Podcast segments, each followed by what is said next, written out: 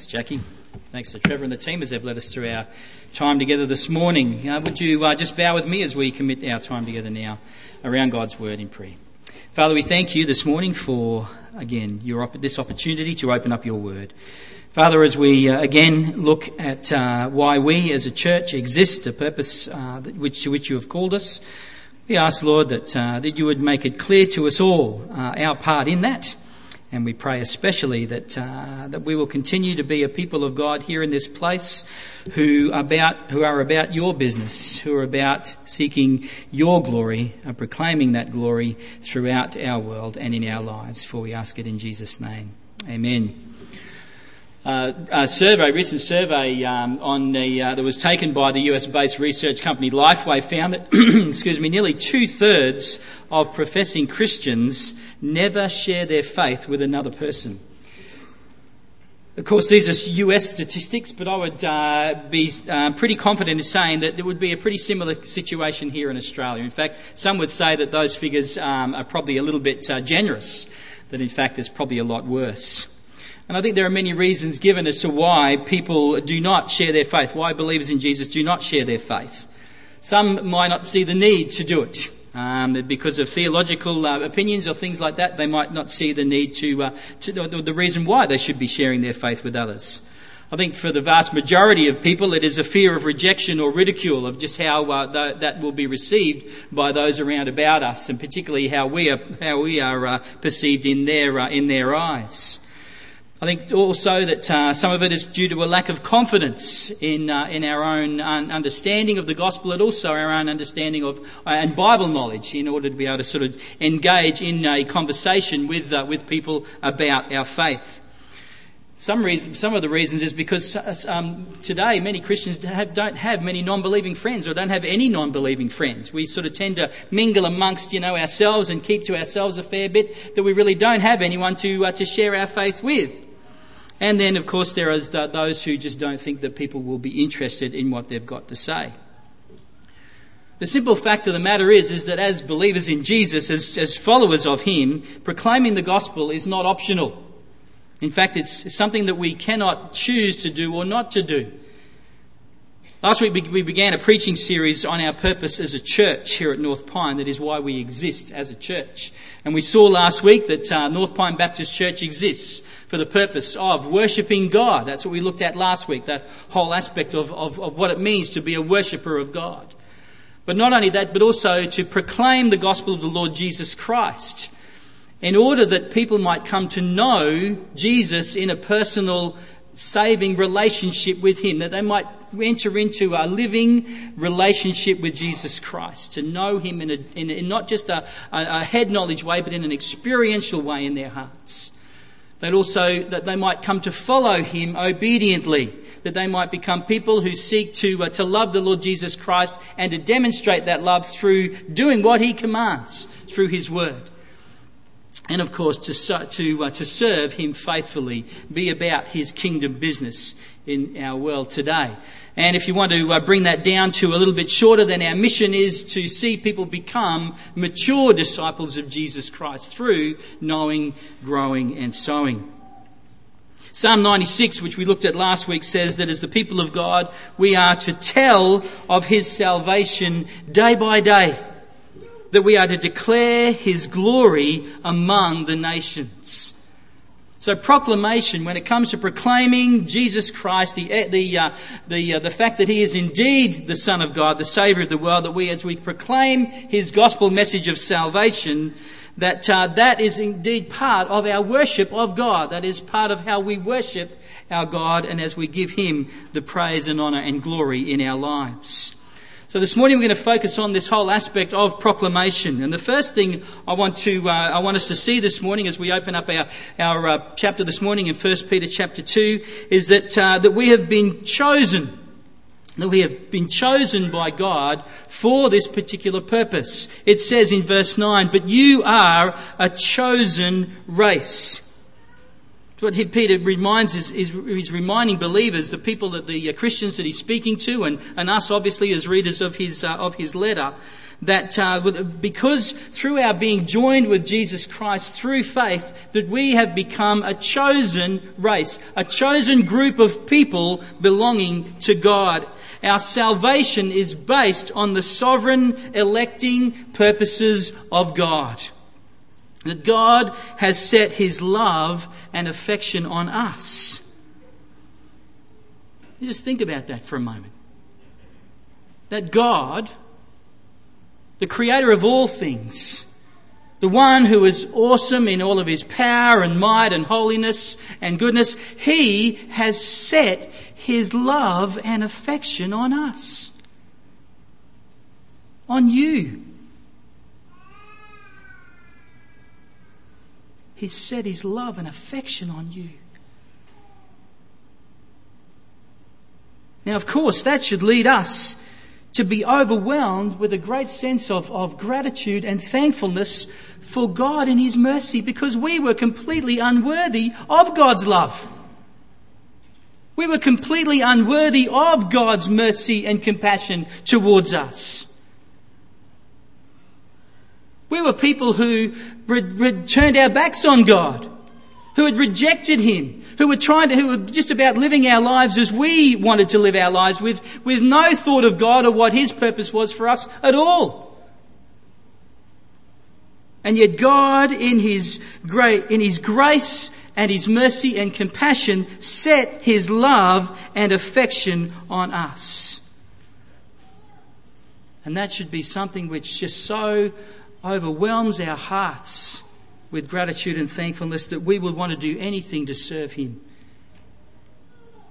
Not only have we become a chosen race, but, but it goes on to say that we are a royal priesthood. Now this reflects God's words to Moses in Exodus chapter 19 verses 5 and 6 where he says that Israel, the people of God, were to be his treasured possession, a kingdom of priests and a holy nation. Israel, though, forfeited this immense privileged position due to their unfaithfulness to God. Because they continued to reject Him and continued to go after other gods, the gods of the nations around about them. But God didn't give up on His plan. He saw fit instead to redeem for Himself a people from every nation which in fact was his purpose right from the very beginning as well, because when you, uh, you get, you see the call of, uh, of Abraham in Genesis 12, God says, my purpose in calling you Abraham was to bless you, to make you into a great nation, but also that through you, all the nations of the earth would be blessed. That God would call for himself a people from every nation and tribe and tongue in order to make them a kingdom of priests who would serve their king and reign with him forever on earth. That's what Revelation 5:10 tells us. So how does God go about bringing people into His kingdom? Well, primarily, the, the, we, the, we see that, that it is first through the, the uh, death and resurrection of Jesus Christ. That Jesus has opened up the way, if you like, for us to, to, to be able to be welcomed into God's family that it had that, that Jesus had to come and give his life as a sacrifice on the cross for our sin to pay our sin debt before God that we might be able to receive his forgiveness that we might be able to be given his righteousness and be able to be placed in this wonderful and privileged position of being children of the everlasting God So Jesus has made clear the way, He's made open the way. But then God, through the proclamation of His message of salvation, through His people like you and I, then makes that, off, that, that, uh, that offer of, uh, to, of salvation open to everyone. We are to be proclaimers of that message. So along with being chosen, we've also been commissioned. God says here in His Word, Peter says, not only are you a chosen race and a royal priesthood, but you are a holy nation. Set apart for God to be in a unique relationship with Him in His family and kingdom and to live lives that, uh, that reflect who He is and how, and how He's called us to live. That we are to live in certain ways. We are to live holy lives.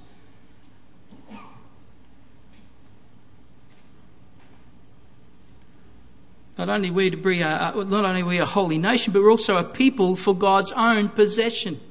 God's treasured possession, meaning that word possession means that we have been brought at a price. We've been brought at a price. 1 Corinthians chapter 6 verses 19 and 20 says that. That we are not our own, that we have been brought with a price, the precious blood of Jesus Christ. And God's purpose in giving us this new status in Christ is so that we might proclaim the excellencies of Him who called us out of darkness and into His wonderful light. Now that word proclaim means to, uh, to make something known which was previously unknown. And the excellencies that Peter speaks of here are the, the extraordinary and powerful works of God in providing us His wonderful salvation and securing our salvation in Jesus. That Jesus, in dying on the cross and in offering his, his life and forgiveness, has rescued us from the darkness of sin and death. And instead has brought us into the light of his truth and the glorious promise of eternal life forever and ever with him. Every single one of us this morning who have come to a saving knowledge of Jesus Christ, who have recognized our need for Him as Saviour, have been brought from this kingdom of darkness into His wonderful kingdom of light.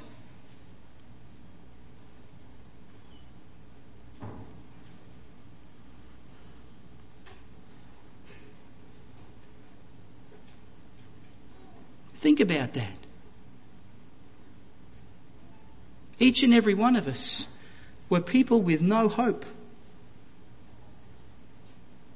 We were people without any kind of future. We were people who were ruled in our very natures by sin. That we were people who were destined for God's wrath, His righteous judgment because of our sin. Our world was indeed darkness. And yet, in His mercy, God reached out and He shone His light of truth and grace and love into our lives in order for us to see what an amazing and glorious God He is, but also for us to see the love that He has for us and who we were created to be first and foremost in His very image. And God wants us to, to be blessed in that, in knowing Him and living with Him in our lives. Having Him as our God and as the one who, who walks with us day by day in our lives, who helps us with every situation that we might come across in our lives to give us the strength and the grace and the hope and the endurance and the perseverance that we all need every single day when we live in this kind of world that is filled with darkness. God has rescued out of that darkness and brought him into his wonderful kingdom of light. Surely that deserves an amen. Amen. amen. Now, this commissioning of, of proclaiming this wonderful message is made explicit, of course, in the Great Commission. We, we looked at this last week in Matthew 28 and 19 and 20. Jesus says, all authority in heaven and on earth has been given to me. Go therefore. We act, folks, with the authority of Jesus Christ. Jesus says, all authority in heaven and earth is mine, Jesus says. And then he says to his disciples, yes, the, the 11 back then, but also us today, because of the authority that I have, I now give you that authority to go into the world and proclaim this message of salvation that is only found in me. Go therefore and make disciples with the authority that I have given you. before Jesus ascended back into heaven, he told his disciples that they would receive power through the Holy Spirit and be his witnesses. That not only have we got Jesus' authority, but we have also got Jesus' power of his Holy Spirit living within us to help us to be his very witnesses living in our world today. We don't have to do it on our own. But we have got God within us helping us, enabling us and equipping us in order to be able to proclaim this message to our needy world today. And all through Acts, we've got a record of the disciples taking this very message of salvation to the ends of the earth. Revelation chapter 5 verses 9 and 10 gives us a wonderful glimpse into the future when we see the results of this very proclamation where it says, And they sang a new song saying, Worthy are you to take the scroll and to open its seal, speaking of Jesus. For you were slain and by your blood you ransomed people of God, for God from every tribe and language and people and nation, and you have made them a kingdom and priests to our God, and they shall reign on earth. That, folks, is a glimpse of the future of what God is working towards right now, and we're a part of that. He's calling people from every nation and tribe and tongue to be a part of His glorious kingdom.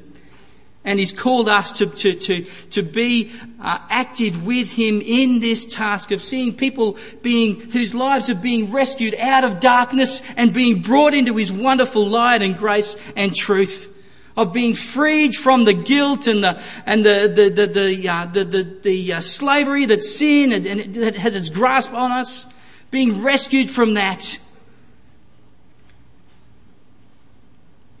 Romans chapter 10 verse 14 says this.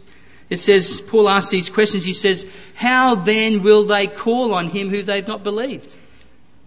Speaking of, you know, these, these people in our world today, how on earth are they going to call on Jesus if they've not even heard of him, how can they call on the one that they've not believed in?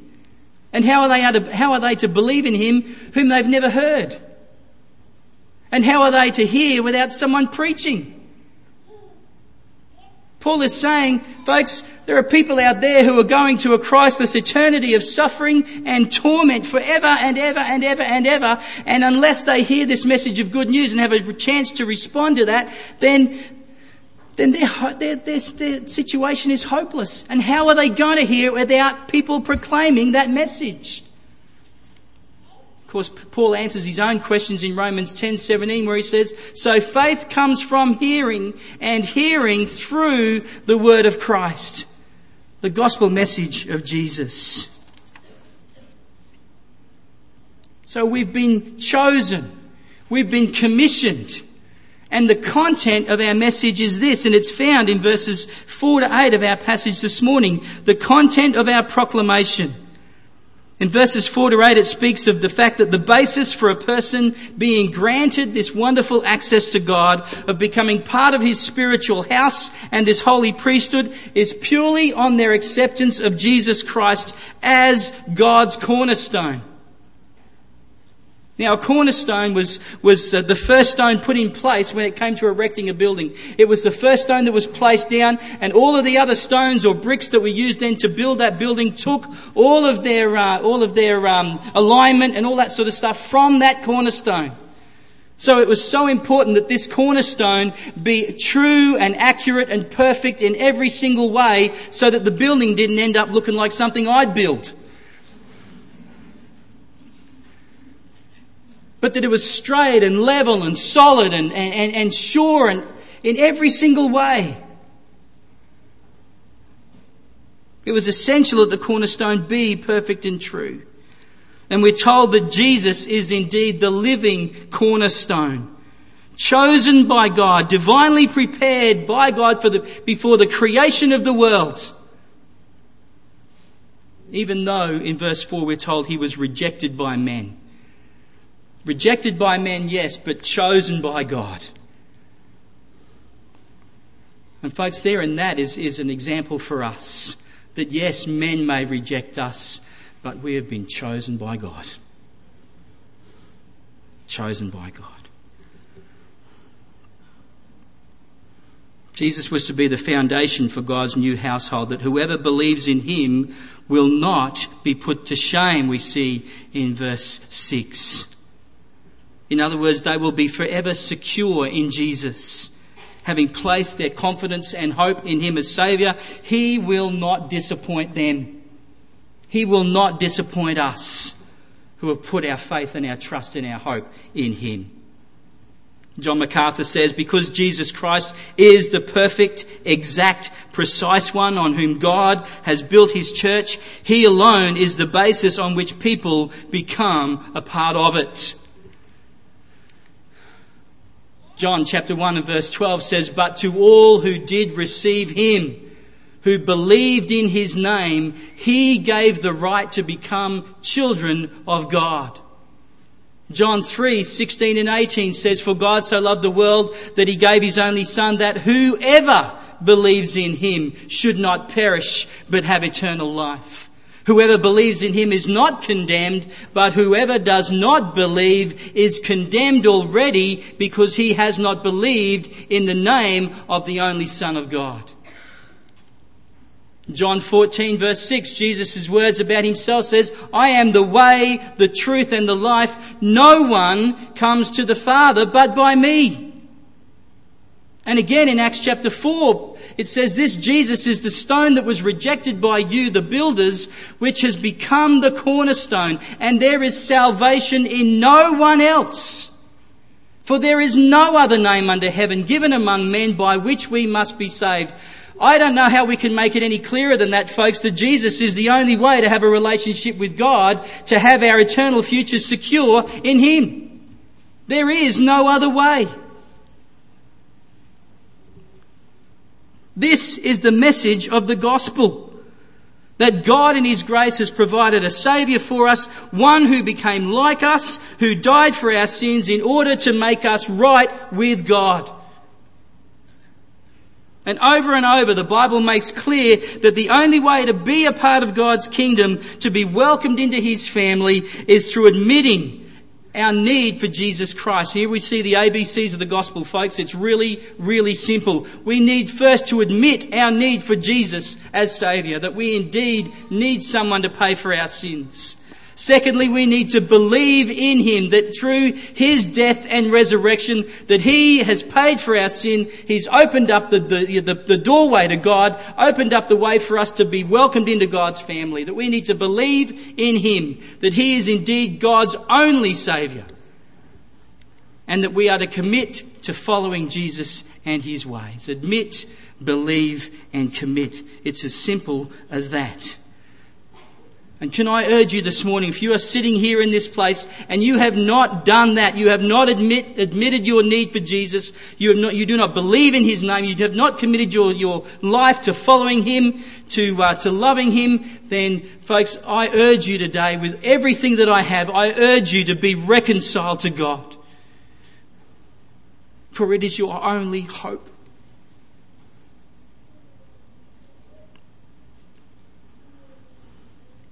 That is the content of our message. Chosen, commissioned. The content and now the consequences. What we can expect as we carry out this proclamation. In 1 Peter chapter 2 verse 8 we see that Jesus is a stone of stumbling and a rock of offence. Folks, as we proclaim Jesus as the only means by which a person can be saved, that can be made right before God and acceptable to God, we can expect this message to cause offence. 1 Corinthians chapter 1 verse 18 says, For the word of the cross is folly or foolishness to those who are perishing. But to us who are being saved, it is the power of God. There are going to be people in our world today who will see this message as foolishness. But that in itself confirms their own eternal destiny. 2 Corinthians chapter 2 verses 15 and 16 says, For we, those who proclaim the message of Christ, are the aroma of Christ to God among those who are being saved and among those who are perishing. To one, a fragrance from death to death, and the other, a fragrance from life to life.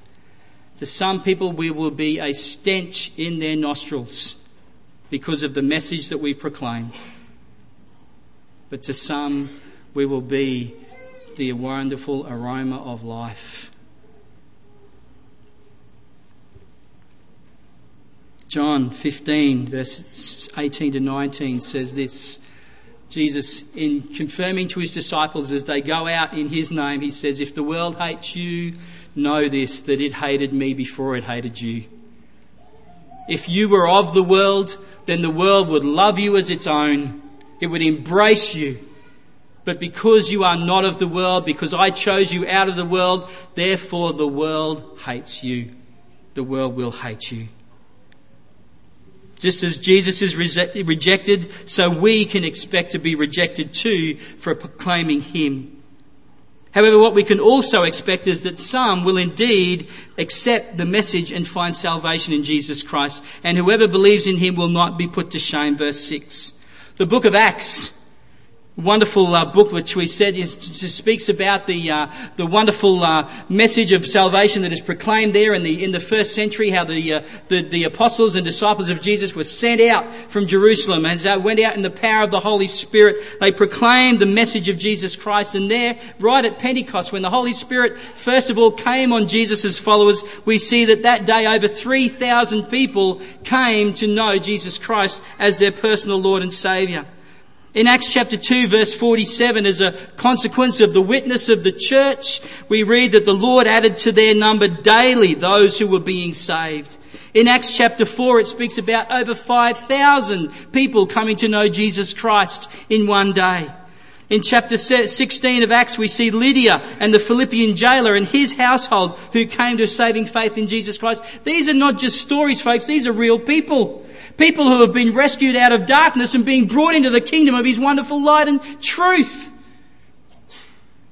Acts chapter 17 speaks of Dionysius and Damaris.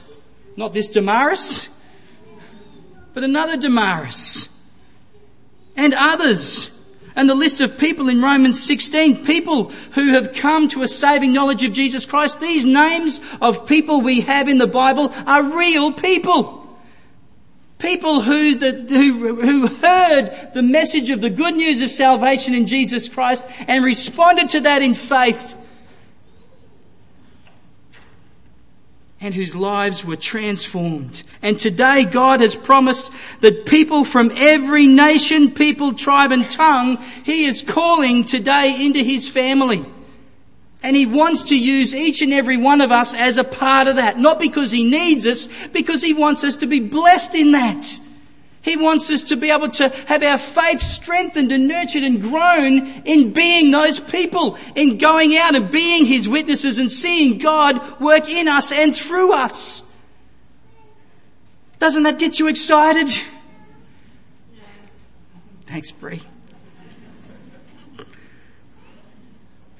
Revelation 7, 9 and 10. Again, this wonderful glimpse into the future where it says, And after this I looked and behold a great multitude that no one could number from every nation, from all tribes and peoples and languages, languages, standing before the throne and before the Lamb that is Jesus, clothed in white robes, with palm branches in their hands and crying out with a loud voice, Salvation belongs to our God who sits on the throne and to the Lamb.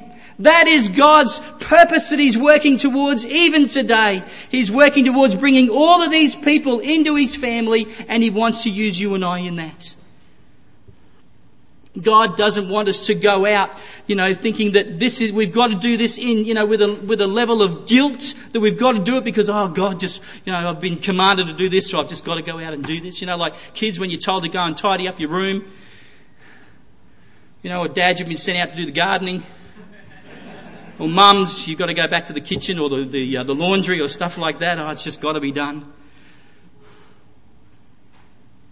God wants us to find joy in this, folks. He wants us to see the excitement in it. He wants us to step out in faith with Him and see what wonderful things He can do through His power. And what a powerful message we have. Because look what Paul says of the gospel in Romans chapter 1 and verse 16. He says, For I am not ashamed of the gospel, for I know that it is the power of God for salvation to everyone who believes. There is a power that is at work in that very message of, as we proclaim that message of the gospel, the power of God, the miraculous, supernatural, wonderful, almighty, glorious power of God is at work in that message, speaking into people's hearts and bringing about new, that, that, that faith and that trust and that hope in Him. in the lives of those people. It's a powerful message, folks. But God has promised to be with us in this mission of proclaiming His gospel. As I said in Matthew 28, right at the very end there, Jesus says, And lo, I am with you always to the very end of the age. So as I send you out with all authority, as I send you out to go and proclaim the message of the gospel and make disciples, don't think that you're on your own. You've got my indwelling Holy Spirit. You've got my power that goes with you. And He says, I am with you. Always beside you, within you, day by day by day. The last thing we need to note is that ultimately it will indeed be a work of the Holy Spirit of God that will bring about conviction of sin and confession of faith in Jesus Christ that yes, God will, choo- will, God chooses to use us, but ultimately it will be the work of the Holy Spirit that brings about conviction of sin in a person's heart, that will cut them to the heart through that message and, and, and hopefully bring them to that faith. Jesus said, oh, sorry, we read Paul's words into to the Ephesians where he says, it is by grace you have been saved through faith, and this is not your own doing but it is the gift of God, not a result of works, so that anyone might boast. It is indeed a work of God. All of salvation is a work of God. And so whenever someone comes to accept Jesus Christ as their Lord and Saviour, all praise and honour and glory goes to Him. And yeah, we get the blessing. But it's a work of God. John 6, John 6 44 says, No one can come to me unless the Father who sent me draws him. Got to be a work of God, folks. And finally in John 16:8 and when the Holy Spirit comes he will convict the world. It is the Holy Spirit's job to convict the world concerning sin and righteousness and judgment. So don't think that you've got it all weighing down on your shoulders, that it's up to you, you know, that the words that you say have got to be absolutely perfect and, you know, you've got to have all of this, you know, in, this incredible spiel down pat to be able to sort of just dump on people. We remember that it is the Spirit's work first and foremost. Our purpose is to proclaim the message of salvation to needy souls, and we need to be prepared. That's not, not saying that we can just go out there and just, you know, do it willy-nilly. We need to be pre- prepared. 1 Peter 3.15 says, But in your hearts, honour Christ the Lord as holy, always being prepared to make a defence to anyone who asks you for a reason for the hope that is in you, yet do it with gentleness and respect.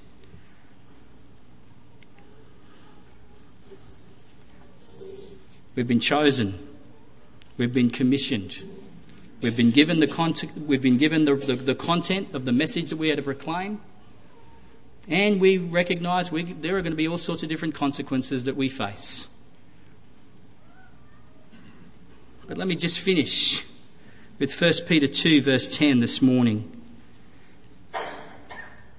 As we prepare our hearts for communion, which itself is indeed a proclamation of the gospel message. Jesus says, whenever you eat this and drink this, you proclaim the Lord's death until he comes. This in itself is our proclamation of God and of his mercy and grace and goodness to us. 1 Peter chapter 2 verse 10 says, Once you were not a people. Once you were not a part of God's family. Once you were not a part of God's household. But now you are God's people. Do you get that? Now you are God's people. Once you had not received mercy, but now you have received mercy. Let's go and live in the light of that, the knowledge of that, of who we are, and of the wonderful privilege that we have of serving our God in proclaiming His wonderful message of salvation to those who still need to receive God's mercy. Amen? Let's pray and then we'll come around God's table together. Father, we want to thank you this morning for this message from your word that reminds us again of your incredible uh, goodness to us in saving us from our sin. And that, Lord, we recognize that today that uh, there are many, many people in our world who still have not heard that message of salvation in Jesus Christ. That who are living in darkness. And Lord, you've called us as your children to go out there in the world and to live holy lives, lives that are set apart to you, lives which are distinct and different from the way in which the world at large lives today. Not because we think ourselves better than them, but because we have been called to a higher purpose. Lord, we have been called and blessed to be part of your family. And that, Lord, that privilege is not just for us, but that, Lord, you would, you, your desire is that everyone might come to salvation in Jesus. Not that everyone will. And Lord, you've called us today as your, as your people to go out, proclaim that message, live it out in our lives. And Lord, as we seek to do that humbly and dependently and obediently with you, that you have promised through your Holy Spirit to always be with us, to enable us, to equip us, to empower us, and that as we speak that message of the gospel, your power goes forward in those very words and can bring people to that saving knowledge of you, to rescue them out of darkness and bring them into that wonderful kingdom of light. Lord, may we be people who seek to, to honour you in that who seek to join you in that wonderful and glorious um, privilege of being able to proclaim your message. May we be people who see your uh, power at work in the lives of, of those around about us, calling them into, you know, into salvation, Lord. Seeing their lives turned upside down and transformed completely by you. And Lord, being people who have received your mercy. And so we commit that to you now in Jesus' name. Amen. As I said, as we come around the table, I might ask the stewards to, uh, to come up. As we come around this table this morning, we've got two very, very simple elements the, uh, the bread and the, and the grape juice, which remind us again of the body of Jesus Christ given for us that he would, uh, would come, he would actually leave all of the glory of heaven behind in order to come and live as a man on this earth. That he would give up so much in order to bless us and save us. And of course, the grape juice speaks of his blood shed for us, the blood with which there is no, without the blood spilling, there is no forgiveness of sins. That blood shed for us that we might receive that forgiveness and be welcomed into his family. These elements, as simple as they are, are powerful in what they proclaim.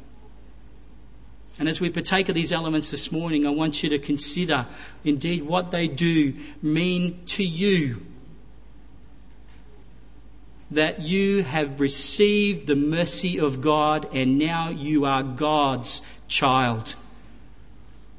That you are a chosen person that you are indeed a holy person, that you are indeed God's treasured possession, in order that you might proclaim the excellencies of the one who has called us out of darkness into his wonderful light.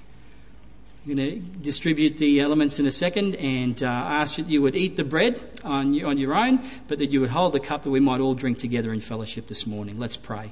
Father, as we receive these elements this morning, help us to again uh, realize the, uh, the wonderful uh, privilege and the wonderful grace that has been just so richly poured out on our lives because of Jesus. And help us, Lord, to be people who walk in His footsteps, who are prepared to put our own interests aside in order to serve the interests of, first and foremost, of you, but also indeed to serve the interests of others that they might come to know Jesus as their own personal Saviour. And as we partake of these elements this morning, Lord, may they be indeed a blessing to us, a reminder of who we are in you and all that you've done for us in Jesus Christ. Amen.